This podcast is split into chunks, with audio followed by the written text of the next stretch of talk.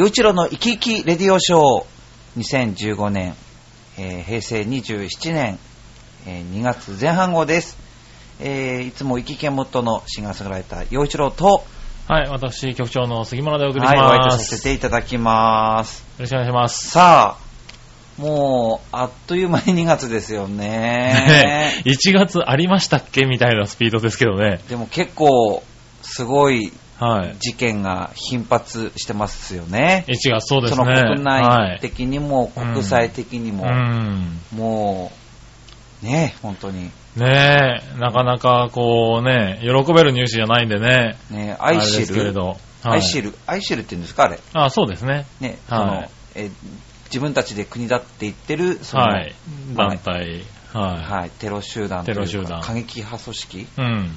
イスラムと名乗って国と名乗ってるということで、うん。まあ本当に、もう、ああ、こういうことが起こると、本当にいろんな人たちがいろんなことを言うなっていう。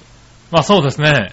うんはい。まあいろんな意見が出てきますし、あの、こういうことに日本がここまで深くうん関わってくるっていうのもね、今まで、こう、近年ではなかったことですからね。まあそうですね、うんなんかあの中東地域での、やっぱりこう言われるのが、はい。その淀号ハイジャックっていうはいはい。のとかね、うん。そのそのそういう時代まで戻ってきますもんね。引。き合いに出されて、うん。世界ではね、割とこういううん。テロとか、うん。そういうんで紛争があったりっていうのはね、一般的に結構ある話なんですけどね。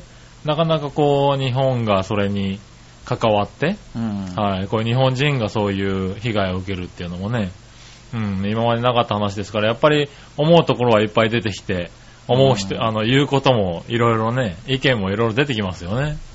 ね、なんかあの、つい最近というか、まあ、この収録しているのが、えー2月7日なので、この時点で言うと、あの、山本太郎さんが、はい、ね、あの、えっ、と、山本、生活の党と、はい。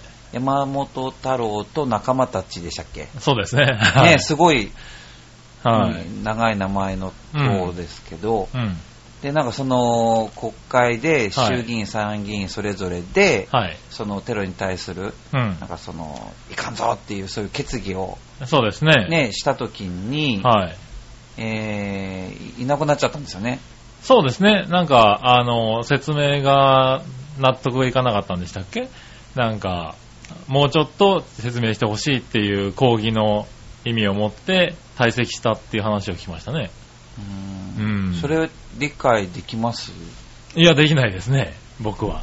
僕も理解できなくて、はなんか、どうなんでしょうね？彼、なんかこう、時々、でもはいすごい、なんか思うのは、うんやっぱり、こう、なんでですかね、こう、タレントの世界、テレビの世界とかい。で、はずっとやってきてる人だかい。ら、もうどうやったら自分が、うん。うん。あのー目立つのかっていうことは、はい。すごく、なんか自然とできちゃうのかなって。あー、なるほど。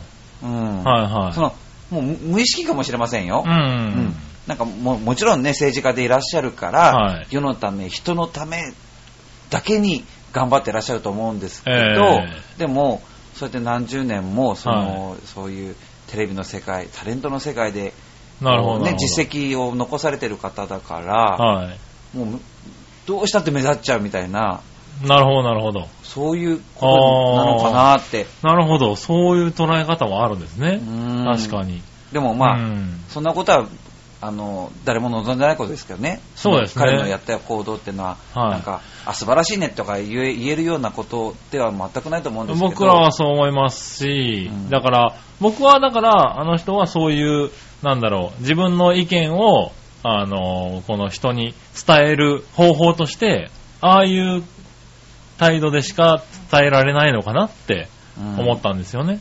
やっぱりこう選ばれてなったんですから、ちゃんと、こう、そういう言わないことでアピールするんではなくて、うん。ちゃんとこう意見をうん。出して討論してほしいなってうん。うん。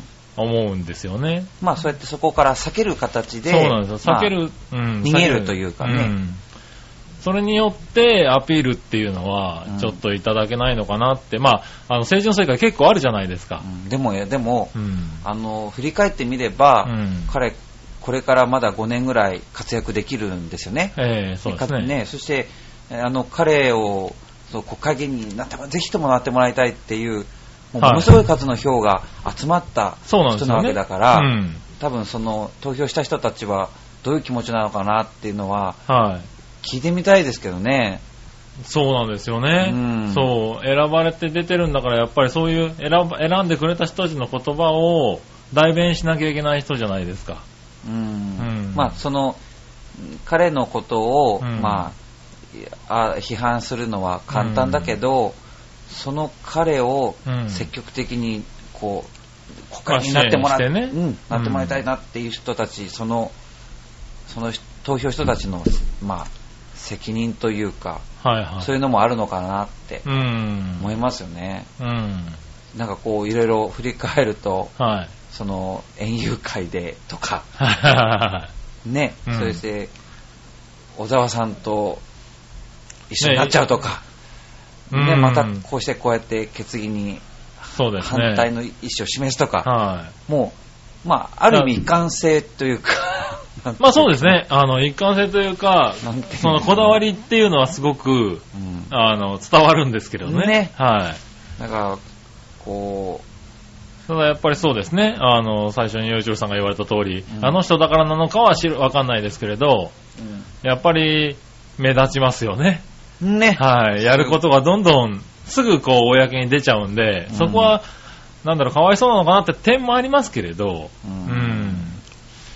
なんかそれ分かってやってるのか、そうう。ん。やっぱこう、まあ、彼だけじゃなくて、うん。こういうことが起きた時うに、ん。安倍首相が、うん。その二人の命を救えなかったんだ、みたいなはい。ことを言う人が 多すぎて、いや、まあ、それどうなんですか？ね。まあ、ぶつけるところがないですからね。いや、やぶつけるところは、はいその、ね、自分たちで国だって名乗ってる人たちなわけじゃないですか。まあそうなんですけどね。うんはい。だって、そうですよね。まあそうですね。彼らが拘束をして、は殺害したのも彼らなんだから、い。うん。それが、どうやったら、うん。助けられなかったのは安倍さんで、その安倍さんが悪いんですって話になるのか、なるほどね。はいはい。一体安倍さんが何をやったっていうのかう、ん。で、例えば、その彼の発言、安倍さんの発言で、はい。その、殺害されることに至ったんだ、はい。その原因を作ったんですよってうん。いう人たちいるんだけど、うん。じゃあそれを手をかけたのは誰なんですかって？うん。いやだ安倍さんが何て言ったって、殺害することは絶対ダメなことなのに、うん。どういうことなんだろうっていう。ぐちゃぐちゃしちゃうんですよ、その頭の中。意味がわからなくて、うん。どう考えたらいいのか、その、はいはいはい。まあ、どうなんでしょうね。今回だから、本当いろんな意見が出てますよ。確かにその、安倍さんが悪いって人もいっぱいいるし。悪いと思いますはい？悪いと思います僕は悪いとは思ってませんね。ここで言うのが合ってるのかどうかわかんないけど。いや、僕いや僕全く何が悪いのかわからない。うん。悪いって言ってる言ってる人たちも。ただ、え今の意見で言うと、えその洋一郎さんで言う、あの国の人がやっぱり手を挙げたんだから悪いっていうのもあるかもしれないですけど、うん、僕は、言った人が悪いとやっぱり思うんですよね。うんはいまあご本人もあの映像とかで、うんここで行きますけど危険なのは分かってます、死ぬかもしれませんうんっていうような伝言を残してるじゃないですかうん。そうですね。はい。で、自分たちも分かってたんでしょうけど、そこまで分かってても、やっぱり言っちゃいけないんですよね。うんで、はいなんか、あの、国からは、はい3度、はい。あのー、後藤さんに関しては、はい行かないようにって3回、そうですよね。あの、うん。注意を流してるらしいんですよはいね。。で、だからそれでも言った本人が悪いって僕は思うんですよ。で、国はそれ止めてたんだし、あの、止めてたんだから悪くないというか、うん。その後については僕、なん一生懸命なんかやろうとしたって、まあ言ってますけど、結果がダメだった、何をやろうとしたんだって今叩かれてるんですよね。うんはい。ただ僕としては、いやもう、あんだけ止めていったんだから何もしなくても、だってもうすしょうがないじじゃないって。もうすでに去年の夏、んその、えーアメリカ人のジャーナリストを、はい。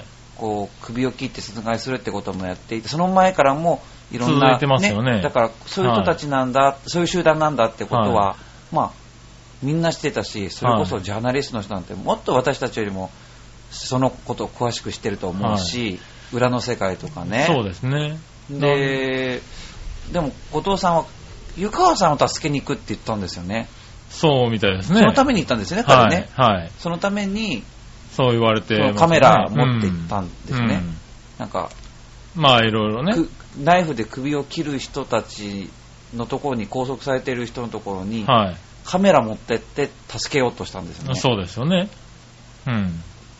だ僕はそう言われてるけど、う助けに行ったと言われてるけど、うんとても助けに行ったようには見えないんですよ。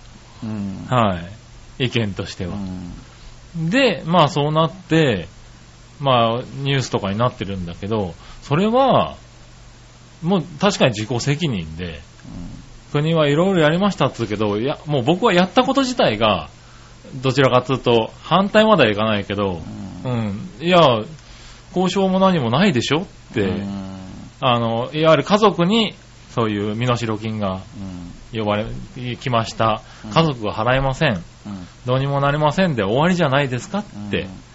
うんはい。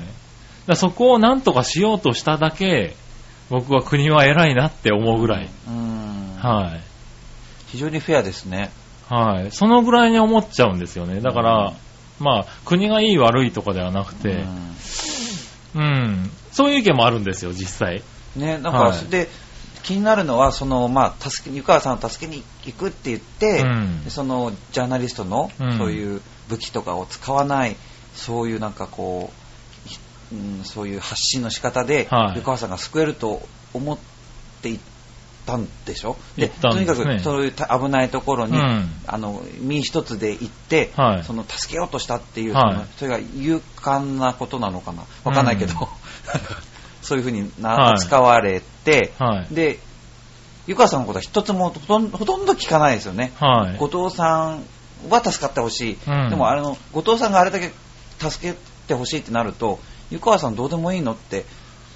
そうなんですよね。ねはい。まあ湯川さんは、うんまあ、ビジネスで行ったと言われてますよね。うん。なんで、そこが、きっと、こう、なんだろう、助けに行った人とビジネスでやった自己責任っていう切り分けになってるんだろうけど、うん同じでしょって思ってしまうんですね。はい、だけどこのだからその扱いの違いが、まあ、ジャーナリストってほら、ジャーナリスト同士って同じ仕事の仲間だから、まあそうですね。やっぱりその仲間だと、うんもっとなんか大切にしたい気持ちなのかもしれない。はいはいだから、湯川さんと後藤さんだと、はい後藤さんの方がもっとなんか大事な存在うん。だとされるのかな、でうん大事な存在だから、やっぱり彼はもう絶対助かってほしいみたいなことで、はいうんどうしてもこう湯川さんのことは薄れてっちゃうの。なってますよね。ただ、この、僕でもどっちも同はい。じ人だから、同じ人だと思いますよ。どっちも大切だと思うんですよね。だって片一方だけ、そうなんねですよ、ね。助けに行った人はなんか勇敢だからうん。大事ですっていうような、そこはまあ国としては同じ対応はしてるんですけれど、ただそのテレビとか、うん、そういう、見てるとね。見てると全く違う扱いをしてるんで、それはどうかと思うし、ただ、なんだろう、後藤さんがう、ん。まあこうなったことで、あの、僕はもっと英雄視されちゃうんじゃないかなと思って、それが怖かったんですよね。も今そういう、なんて言うんだろう、そう流れが作ろうとしてるよね。出てるじゃないですか。うんただ、もう、もっとなっちゃうんだろうなと思って、うんそれがすごい怖いなと思ってたんですけど、うんそこは、やっぱり、思ったほど、こう盛り上げてないのは、良かったかなって、まだ日本の、その、ないジャーナリストたちに、うんまあ、その、そこまでの、あの、ちゃんと、な理性はあるんだなっていうのは思いましたけど、ううん。ん。あれは、あの人がいけないんですよっていうのをもっと言わなきゃいけないと思う。ん。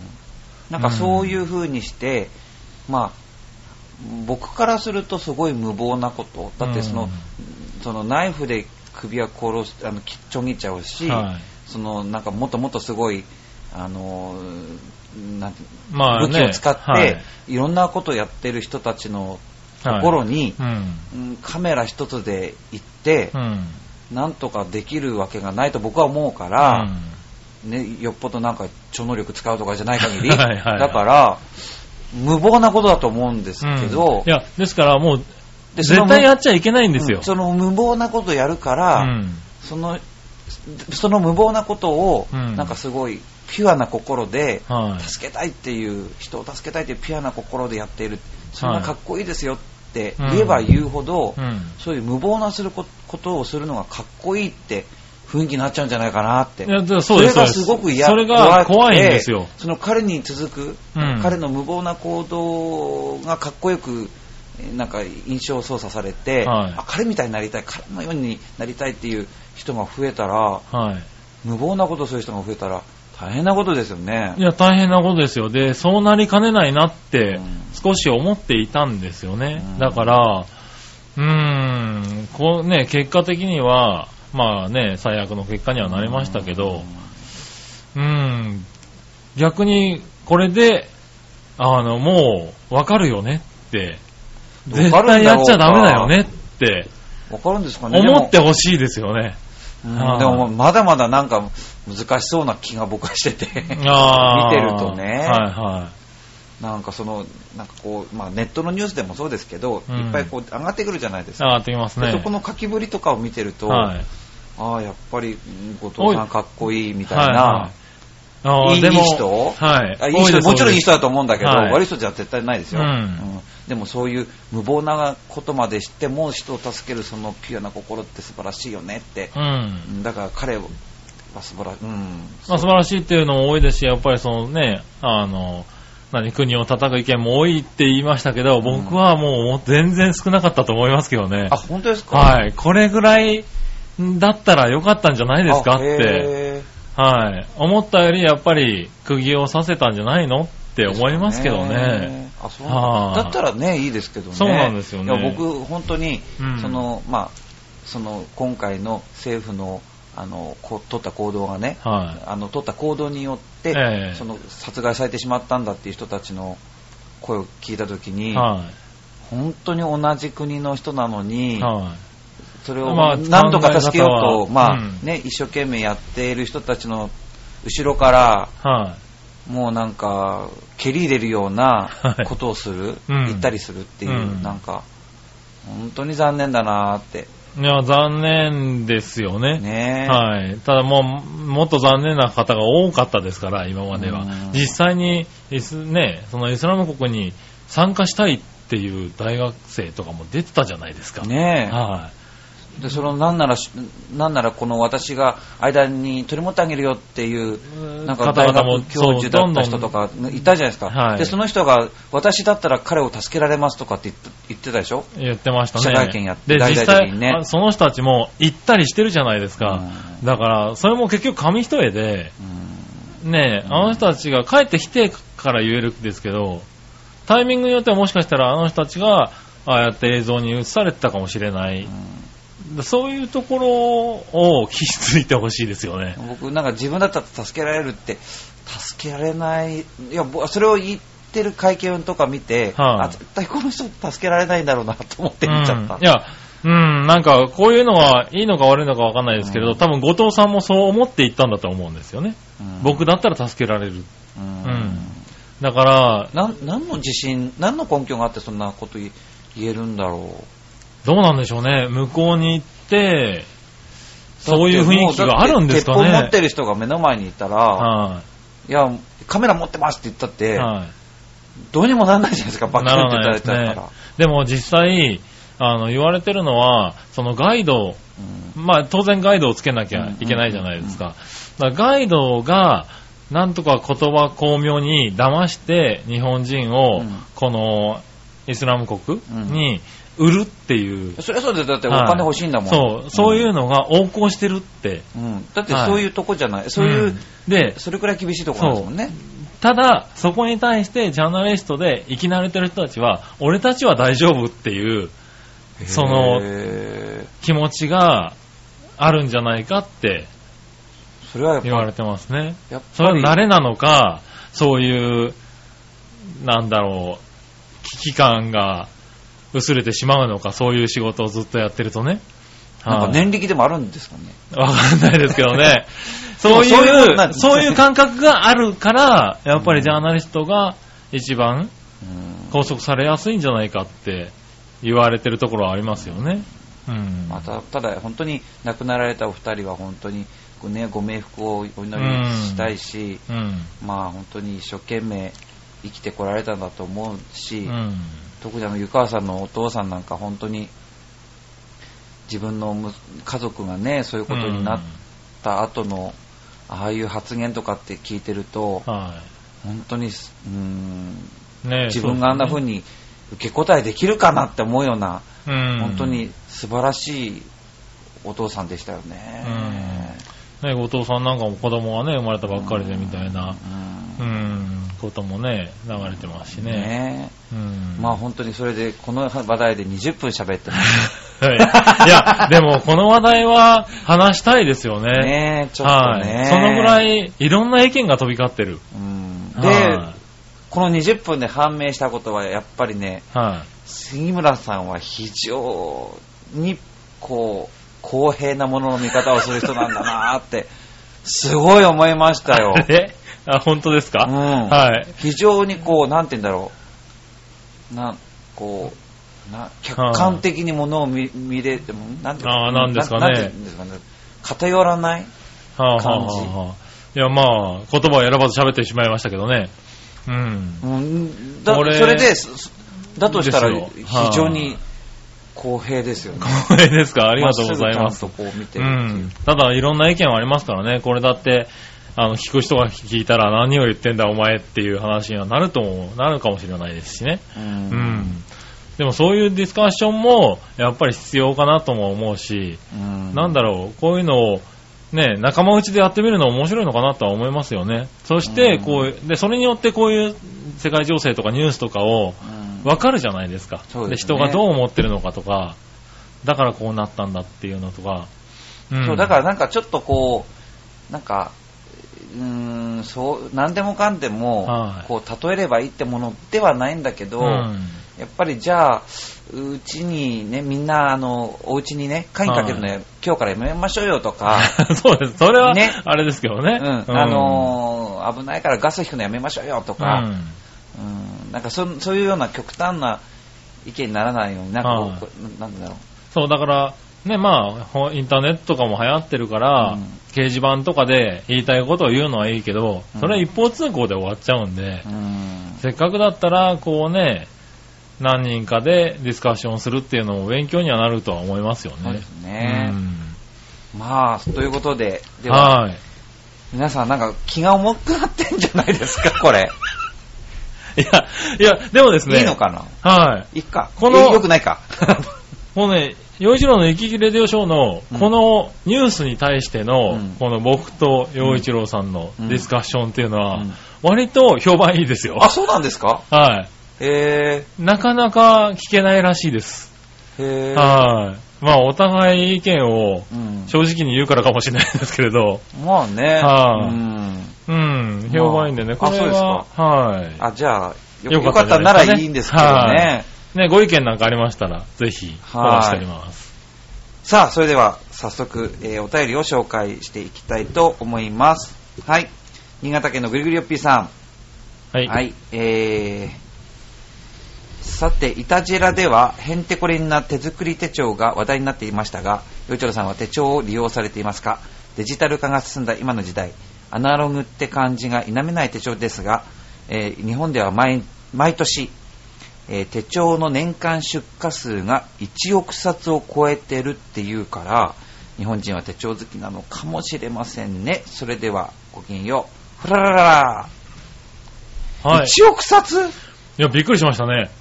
え、っていうことは、まあ、どう考えても、はい手帳、まあ、使わない赤ちゃんとか、はい。ね、ま考えると、あ、はい。一人一冊以上持ってる、そんな計算になりますよね。ね。はあ、でも、まあでも、い。もい一冊以上持ってるのか。まあでもずっと、まあ、出荷数だからかもしれないですけどね。あ、そっかそっか、うんあ、そっか、出荷数か。でも、でも、まだ紙の手帳っていうのが、だいぶデジタル化されたように思いますけどね。僕使ってます。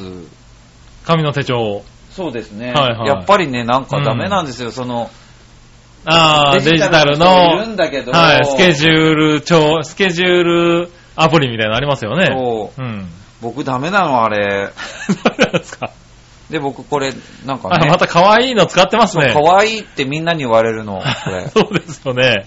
で、僕全然、はい何も、はいてか、テレビ本当に最近知らないので、はい。で、まあ、その文房具屋さんに行きました。はい。で、まあ、その中で形、はいはい。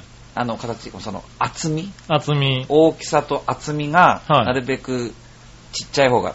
ただし、はい。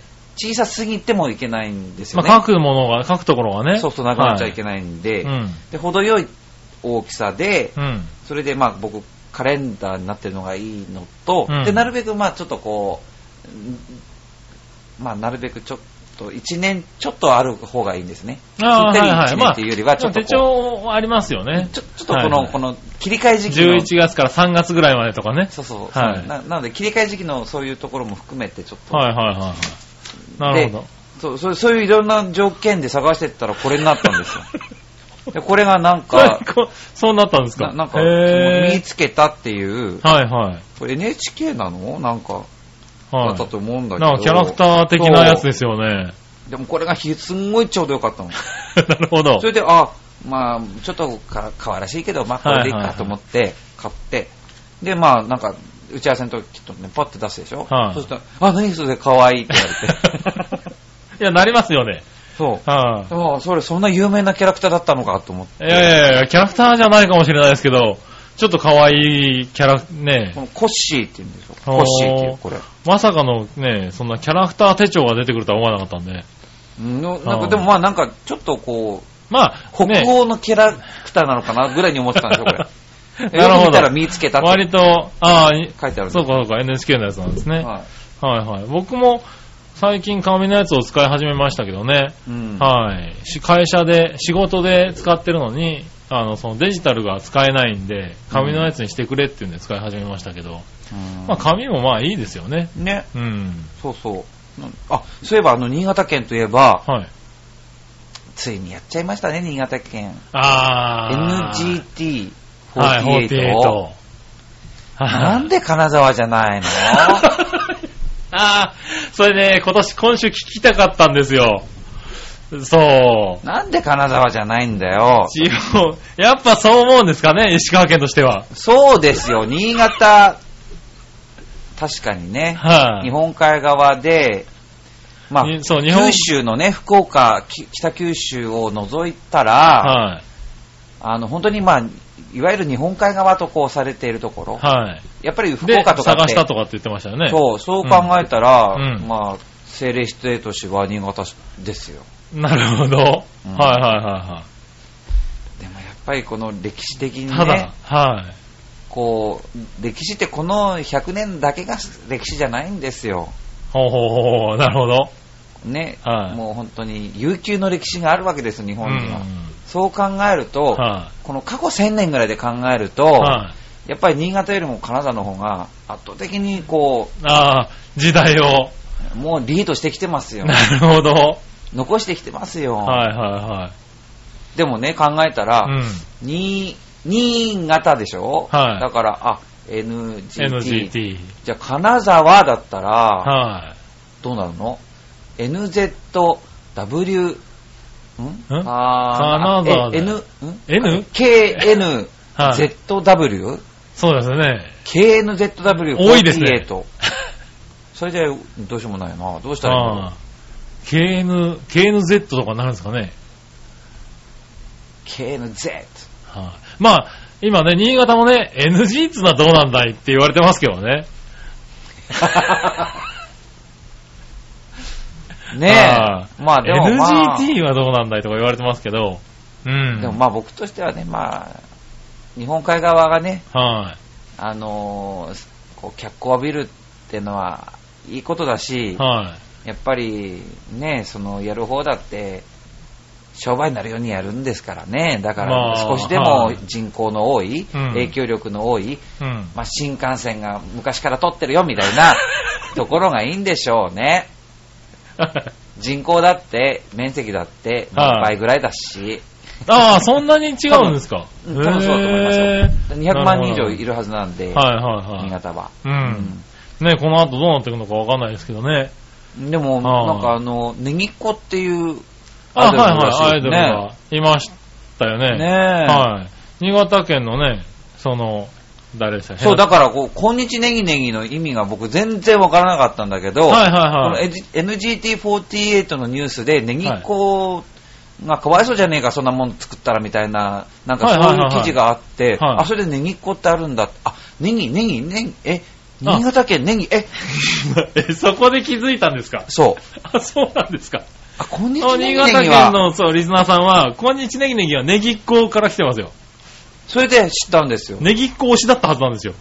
へー。はだから、それで初めて、あ、それはいで、グリグリューピーさんのことを思い出して、いはいはいはあ、もしかして、こんにちネギネギはネギっ子なのかと思って。いはい。はいはだから、い。うん。まあ、NGT48 が話題になり、はい。で、ネギっ子が話題になり、新潟暑いじゃないですか。うーん、まあ暑くなってますかね。はい。これから、はい、暑くなるでしょうよね、よりね。まあ、頑張ってください。まあ、金沢もね、うんそういう新潟を応援しなくちゃいけませんよ。心広い。で、浦安に住んでる僕が言ったら、なんかいやいやいや夜間でも飛んできそうですけどね。いやいや、いいんですけどね、全然。はい、うん新潟なんですね、っていう。ねえ。はい、ということで、まあ僕は、まあ、今のところやっぱり、うーん、アナログな手帳ですね。アナログな手帳ですか。うん。うんはい。ということです。さあ、続いてのお便り。えーと、あジャクソンママさんとい、あ、に行きましょうか。はいはい。えー、フィラデルフィアの、まあ、ジャクソンママさんですが、まだ日本にいらっしゃるはずですよね、確かね。そうですね。はい。さあ、えーと、これ1月にいただいているので、こういうお便りになっています。洋一郎さんの初夢は何ですか？私はフナッシーの夢を見ました。なぜかフナッシーの正体はおばさんで、隠しもせず堂々と、着ぐるみの顔の部分を脱いでて、一緒に歩きながら話しました。そのフナッシーには一人息子がいて、その子のためにフナッシーの仕事をしていると言っていました。他人事とは思えませんでした。フナッシーのことはあまり好きではなかったのですが、それ以来、親近感が湧くようになりました。面白いに初夢ですね。ねえ。あでも、好きじゃないのに夢を見てっていうのは、やっぱり、嫌よ嫌よも好きのうちっていうそうなんですかねなのかなしかも仲良くして、それで見た見る目が変わるっていうのも面白いですね。ねはでも、正、正体ってあるんですか？船。正体ってあるんですかね。ねしかも、その顔の部分を脱いでて、あれ全部顔ですよね。ふなっしど、ど、ー。上んとこだけ、上んとこだけってことなのかあー、僕、なし、な、な、あ、そうか、な、なしですよね。な。なしですね。へー。初夢。はい。僕でも、もう忘れちゃいました。なんか見てないかもしんない。なんか見るときと見てないときとあって。はいはい。僕もそうあ、なんでも、ですよね。さそう、見た初夢でいいのか？あ、でもはい忘れちゃった見な。初夢。なんかね、あんまり。り、ちょっとね、はい正月の時期なんかううなされてたんですよね。夜。なるほど。なんかいすんごい、すごい楽しかったんですよ。はあはあすごい楽しかったのに、はい。なんか嫌な夢を見たんですね。おで、起きてまた楽しく過ごすんですけど、はいはい。ああ、覚えてないみたいな。そうただちょっと嫌な夢。へそう嫌な夢を見てました、ね。うえ。んなるほど、なんだろう。初夢すごい楽しかったのに。ど。毎年見たいなと思って寝るんですけど、見れないんですようね。んあ初夢、そっか、ふなっしーの夢あ。うん。か。なんか夢の中でも割とリアルな方の夢ですよね、だけどね。その、うん子供の話で苦労話を聞かされてみたいなね。う。うんん。時々なんかね、すごい、あー、嫌な、洋一郎さんは、うんあれですか、夢っていうのはそういうリアルな夢を見る方ですか？割と、もう夢。あありえない時もありますよ。なんか、うあの、う浮いちゃって、体が浮いちゃってはいはい。なんか、空飛ぶ夢みたいな。空飛ぶ夢みたいにもするあし、そうなんですか。あの、ロックでもない親戚と戦う 夢も見ますしね。なるほど、なるほど。だから起きてからもすっごい胸くそ悪いんですよ。なるほどね。やっぱりあのだからねもうやっぱりあの人はこういう人間なんだと思って、絶対負けないって、そうやってまた、夢の中でも思い、思い、なるほど、起きてからも、起きてからもね。絶対負けないとか、そんなね、はいはいはいはい。うんあの親戚だけ絶対許さんぞって、こう、やってるんですよ。はいはいはい。今日の洋一郎さん面白いな。はい。嫌ですね。ねえ、でも空飛ぶ夢とか見たいですね。僕リアルな夢しか見ないんで。あうんーあとはなんかね、その、なんか、機関車に乗ってる夢とかも見るしね。おー、結構夢見る方なんですうね。ん。まあ、うん美味しいご飯食べる夢も見るし、結構見ますよ。へーうんねえ、いいですね。うちの父親がなんか夢見ないタタイプだったみたいですけどね。はいはいうはん。いろんなタイプがありますよい。ねね。いろいろありますからね。さあはい。、続いてのお便りです。えー、はい。えー、盛岡のイサムちゃんです。はい。えー今回は、福岡県民クイズです。お、恒例の。福岡県といえば、うん。えー、小瀬陽子さんですよ。ああ、なるほど。僕の大好きな、はえーシンガーソングライターでい。う、ん。えー小瀬陽子さん。うん。あの、まあ、古いに、えー瀬戸内海の瀬、はい。で、太陽のように子、はいで、小瀬陽子さん。彼女は、まあ、かっこいいんですよね。へー。もう、作る曲も声も、うん。全部かっこいい。なるほどう。ん。じゃあ、福岡万全ってことですね。そうですね。もう、福岡と言ったらもうそれしか思い出せないぐらい、は彼女のことは好きですね。なるほどはい。はい。さあ、それでは福岡県民クイズ。1問目。日本の三大都市は？という質問に何のためらいもなく、福岡、東京、大阪と答えるのが、福岡人ってことなのかなこれ。僕、全部答えを今、答えだと思うものを言っちゃったんだけど。福岡人。なるほどね。でも、福岡じゃなくて博多って言っちゃうのかな？福岡。名古屋、え？三大都市って。もちろん名古屋、東京、大阪、名古屋ですよ。名古屋ですようね。んはいでも、福岡県民クイズですからね。福岡は福岡つっちゃうんですか？でも、福岡の人ではた博多とかって言っちゃうのかな？博多とか言っちゃうんですかね。どうなんだろう？はいどう思います？これ。〇〇東京、大阪と答えるのが〇〇人ああ、なるほど、なるほど。が、だったら、それ博多って言っちゃうんでしょうね。あ、福岡っていうのかな。どうなんだろう。横浜生まれの人だったら絶対横浜って言いますけどね。うん。はどうなんだろう。答え。あ、福岡ですね。い。ああ、福岡。政令指定都市で、し政令指定都市で人口増加率がダントツ。なんで？おー。なんで？増加率がダントツなんですか？ダントツなわけはなんだろう？人気があるんですかね、でもそれ、でも、ダントツってことはどっかから引っ張って、はい。引っどっかが、張ってき来られてるってことですよね。そうですよ。んで、はい周りは、はい。過疎化し始めてるってことですよね。そう、はい。なんだろう。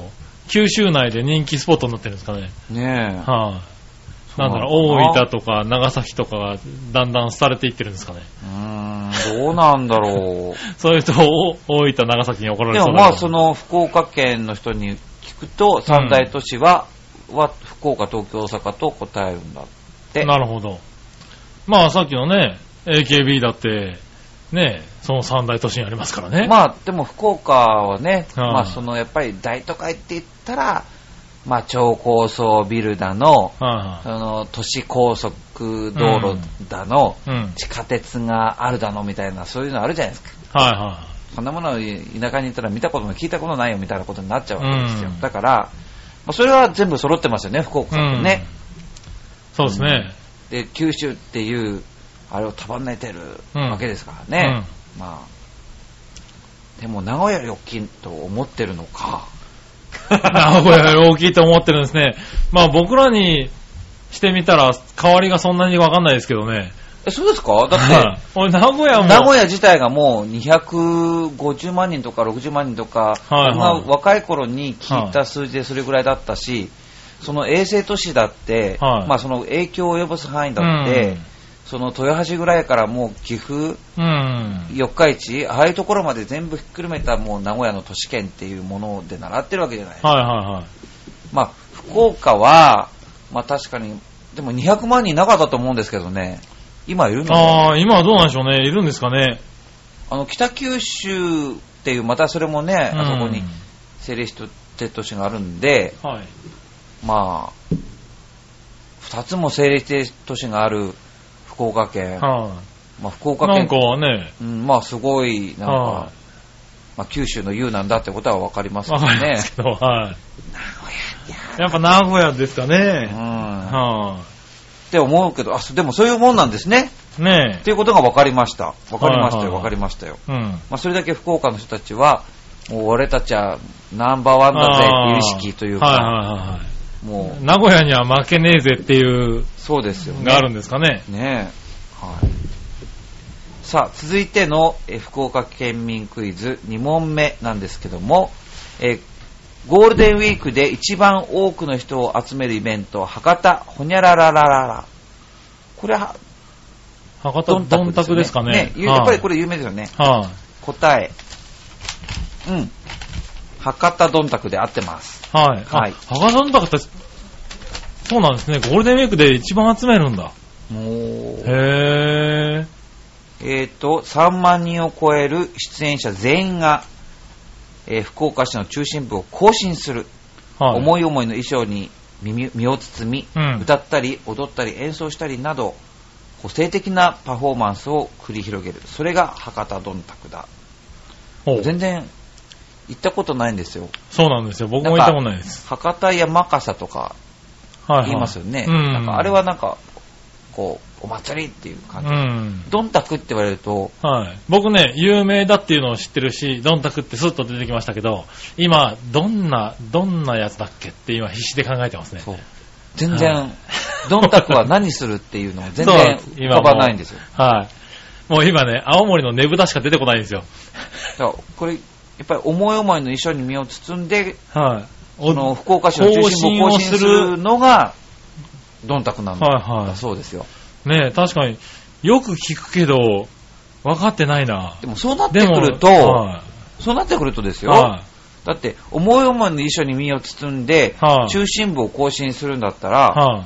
博多更新とか、博多ウォークとか、はね、い。ドンタクはどっから来たんだってそう、ことですね。どんたくって何ってはいう疑問がふつふつと湧いてくるんですよね。ああ、それは調べたいとこですね。もしくは博多の方教えてくださどんたくって、い。はい。そういう博多言葉では、更新することをどんたくあっていうんですなるかね。ほどね。だとしたら、正解ですよね。ねはどうなんだろう。い。ねどうなんですかね。いろんな、こう、うん、いろんなことを想像させてくれる、はい。はい。知らない僕らがどうなのかはいわかんないですけど、ははいい。。さあ、続いて3問目。はい。日本で一番、ほにゃららい国際都市。日本、日本で一番、なんとかい、古いとかなんかそういうことですよね。日本、に日本で一番ほにゃららい国際都市。国際都暑い市。古い。暑い。古い。古いなのかな？国際都市一番で、ナウイ。違うか。ナウイ。ナウイ古いですね。ナウイが古い。一番ナウイって全然。一番ナウイ。今更？なんだろう。え、国際都市だってことは。一番、うーん、古いしか出てこないなナウイであってほしいけど。え、なんだろう。全然想像がつかない何々よ。かっこいい。なんだろう、これ。国際都市。まあ、うんその、結構アジア系がのね、は外国人がたくさん来るんだよ、みたいな話は聞いたことはあるんですけどね。い。はい。それを何というのか。なんでしょう。それか、狭い。ああ、そういうのもありますね。ね。そうかそうか、ただって狭い。ってんじゃなくて、はこの、うん、凝縮した、い。なるほど。うん、それ売り文句にしにくいですけどね。そうか、狭い。狭い 狭い。狭いというか、コンパクトな、はいはい、はい国。際都市違うか。うん。え、なんだろう。日本で一番。うーんわかんないから、ナウイでいいや。ナウイでいいや。はい。答え。古い。ああ、古いだと。えー日本で一番古い国際都市ということで、はい。博多の都は1500年以上前から中国、朝鮮、えー台湾、琉球、ベトナム、フィリピン、タイなどアジアの交流の拠点だった。なるほど。まあ、そうですね、交流って言ったら聞こえはいいけど、あの、朝鮮半島からあの、中国のね、はい中華帝国の軍隊がせ攻めてきて、えらい目に遭わされてますよね。まあ、そういう、あれもありますよね。ねうーん、だから本当に、そういう、なんていうんですか、もう、日本の防波堤になってきてくうんださっている、本当に尊い場所ですよね、うんそう考えるとね。うーんはいそうですよね。こういうこと言っちゃいけないんですか？うん。いえいえ、いいんじゃないですか？そういうことですもんね、実際ね。うんはですよねい。。は迷惑さされてるんですかね、こっちはね。ねうんはいい。うん。いいですよ。あちらはあちらでね、また、はい。ね、今日のよちろさん飛ばしてますよ。え、そうですかはい。えあんまりこういうこと言ったらなんか全然、はいダメなのかな？全然いいんじゃないいですか？いですよね。だって、はい。だってあちらだって。だってそうなんですもんねなんか、はいうん、なんか攻めてそういう歴史があってですからね言うけど、はい。とんでもないことされてるんですからね。なるほど。そうですよ、あの、はい津島だって虐殺されてるんですってうん聞いたら、聞いたらですよ。はいとんでもないことされてるんですよ。仏像は盗まれるし。仏像、仏像の話題は出ますからね。よ。必ず出てくるところですもんね、あれね。だって、はい一度盗んだのに、また盗むっていう。ね 確かにね。ね。はい。一体何なんでしょううね。ん。だってあ、あの人たち別に仏教ありがたいとまあ何とも思ってないでしょ？一応、あの、思ってらっしゃる方も一部いらっしゃるかもしれないけど、だって、窃盗団のその窃盗した人が、自称住職とか言ってるでしょ？そうですね。自称住職の、実証の意味がわかんないです自けどね。称住職の人が、まがいなりにもその仏教のなんかその本当にそういう関わってる人だとしたら、はい仏像を盗むってどういうことなのか、うん。まあそこのね、うん価値観も何も全然違うんでしょうね、多分ね。うん、なんかもはう、罰当たいりすぎでしょそんなの。はい。宗教観、価値観。うん。はいや、だっい。や、でも、そういうのにぶ当たるところが、そういうね、あの、何？都市として、うんはい、そういうのをこう、未然に防いでたわけでしょ？はいだからだから大変な都市だと、うん。本当ですよ。だから福岡のおかげで日本があるみたいなもんですよ。うん感謝しなくちゃい国際交流都市って、ね、すごく平和な言い方をしますが、そうですよ。今でこそ、ね、う。うんん、そうなってますけどね。そうですよ。はい忘れちゃいけません。そういうことは。なるほど。はい。さあ、福岡県民クイズ。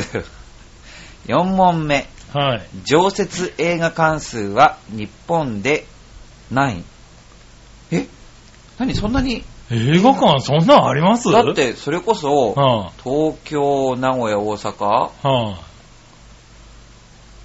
まあ、東京、名古屋、大阪は上の方に、え、博多でだって映画館そんな見たそれよりももっとあるの？僕何度か行ってますけど、そんな目についたかな？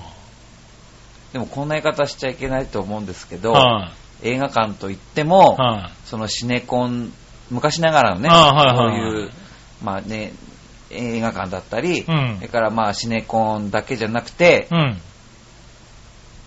あの、桃色の映画館とかもあるわけじゃないですか。